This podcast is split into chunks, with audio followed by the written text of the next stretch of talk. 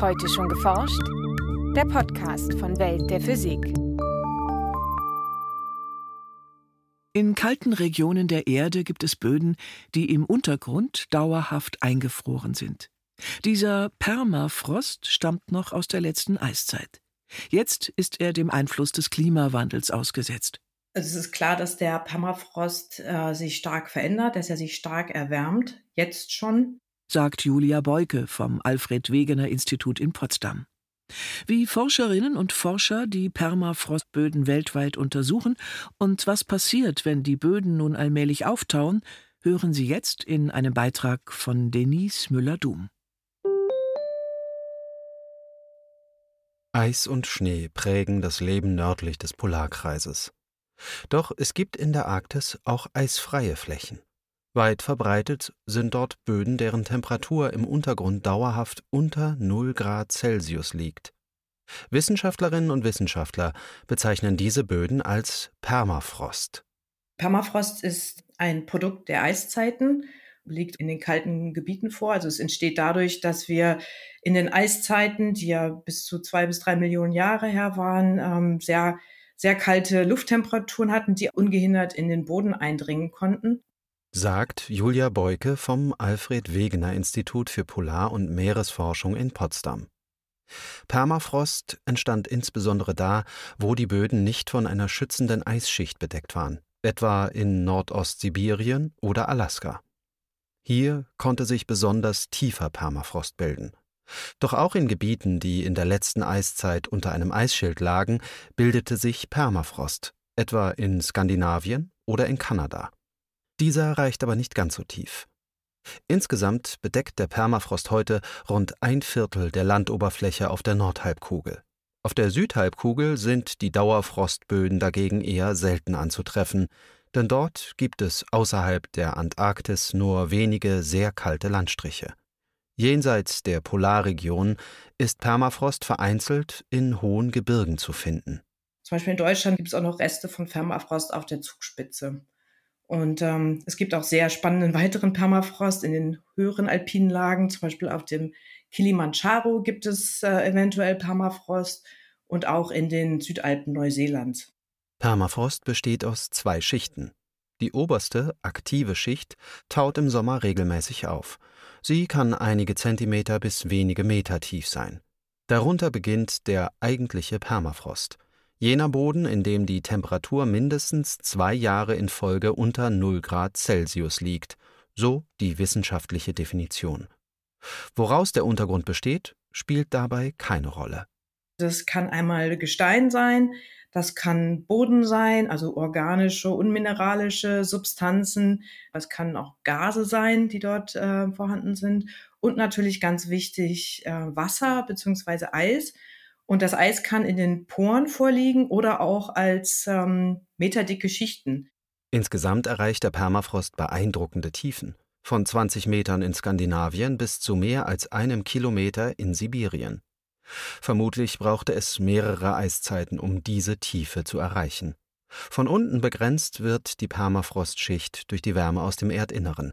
Der Permafrost ist also sandwichartig von zwei wärmeren Schichten eingeschlossen und von oben erst einmal nicht ohne weiteres erkennbar.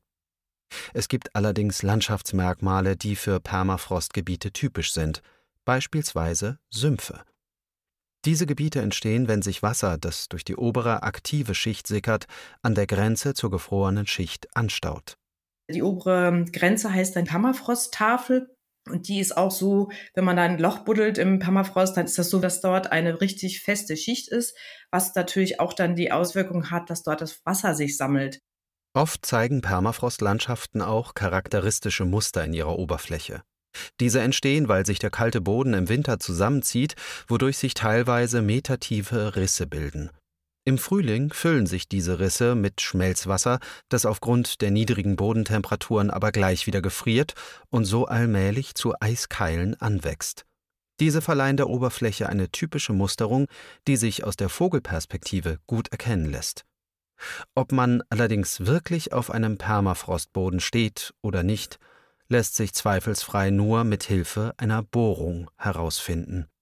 Eine direkte Messung wäre jetzt, wenn wir dieses Bohrloch instrumentieren, Dazu hängen wir dann Temperaturfühler in dieses Loch. Das kann bis zu 100 Meter tief sein und wir können den thermischen Zustand beschreiben. Permafrost ist ja eine Temperaturdefinition. Das heißt, das ist die einzige direkte Messung des Permafrostzustandes. Aus der Bohrung können Wissenschaftlerinnen und Wissenschaftler noch weitere Informationen über den Permafrostboden ziehen. Indem sie Pflanzenreste, die sie im Bohrkern finden, im Labor untersuchen und datieren, können sie beispielsweise das Alter der Permafrostböden abschätzen. Potenziell kann der Permafrost zwei bis drei Millionen Jahre alt sein. Wir, wir haben bisher Permafrost gefunden, der bis zu 750.000 Jahre alt ist. Das war der sehr alte Permafrost im Yukon, im Klondike, beziehungsweise auch in Nordostsibirien, der mit 650.000 Jahren datiert wurde am Batagai-Krater.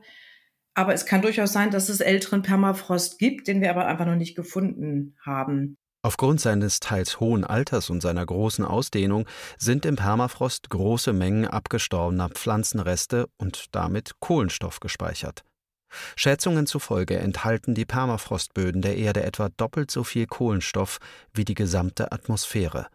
Doch der Permafrostspeicher beginnt im Zuge der globalen Erwärmung zu schwächeln. Die oberste Schicht, die im Sommer auftaut, reicht aufgrund der steigenden Temperaturen immer tiefer. Dadurch können Mikroorganismen den im Boden enthaltenen Kohlenstoff zersetzen und es entstehen Treibhausgase, die den Klimawandel weiter antreiben. Wie groß der Effekt auf das Klima jedoch genau ist, ist noch unklar. Dies hängt beispielsweise davon ab, welche Treibhausgase durch die Mikroorganismen freigesetzt werden, denn das Gas Methan trägt etwa 25 mal stärker zur Klimaerwärmung bei als Kohlendioxid, also CO2. Wenn der Boden auftaut und die Substanz freigibt, dann hängt es davon ab, ob ich ein wasserstauendes Gebiet habe oder ein, ein eher trockenes Gebiet. Denn wenn ich ein trockenes Gebiet habe, dann wird eher CO2 freigesetzt. Wenn ich aber ein Feuchtgebiet habe, dann wird potenziell Methan produziert. Und das ist auch eben eine große Unsicherheit, wenn wir berechnen wollen, was zukünftig passiert, weil wir wissen einfach nicht, ob diese Gebiete zukünftig nasser werden oder trockener werden.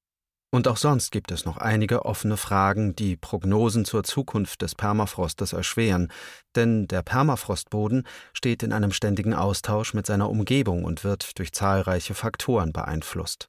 Zum Beispiel gibt es auch die Vegetation, die eine wichtige Rolle spielt. In Nordwestkanada gibt es eine große Verbuschung. Man kann es sogar sehen, ja, dass die Büsche die letzten 20 Jahre sehr stark gewachsen sind.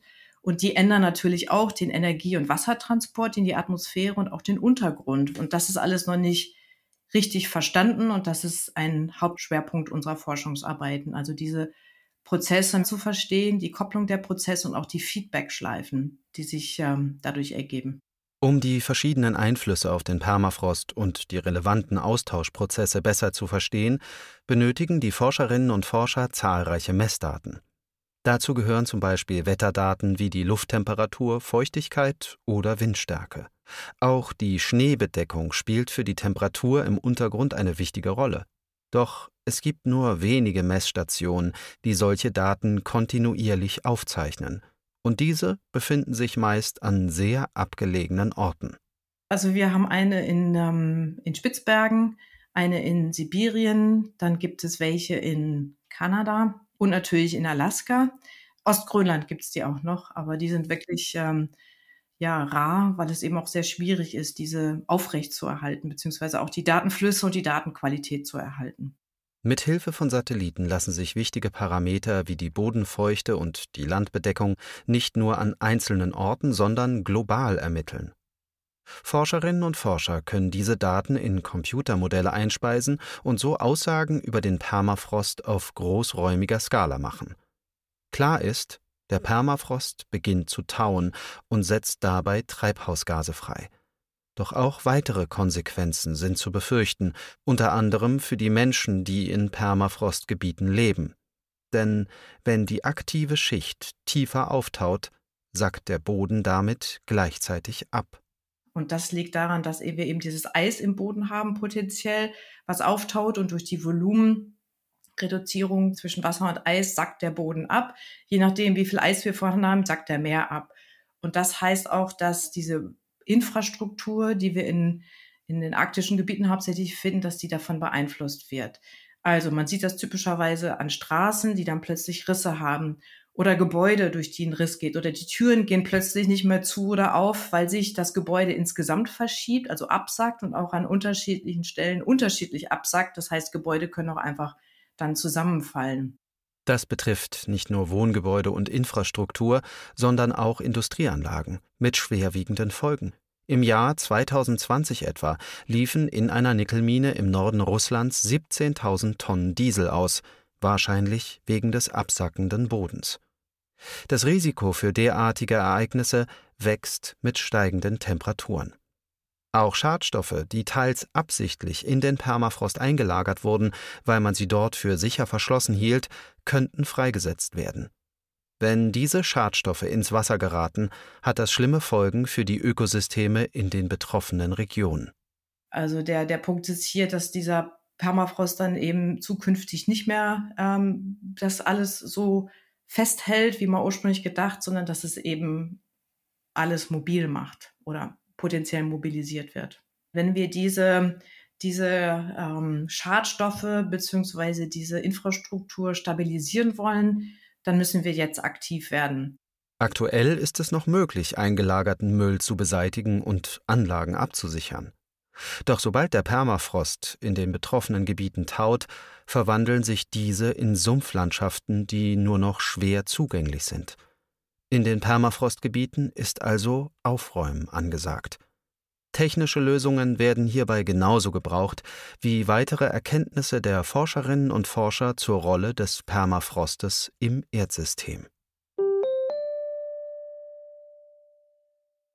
Ein Beitrag von Denise Müller-Dum, gesprochen von Elmar Börger. Aufnahme Hörspielstudio Kreuzberg.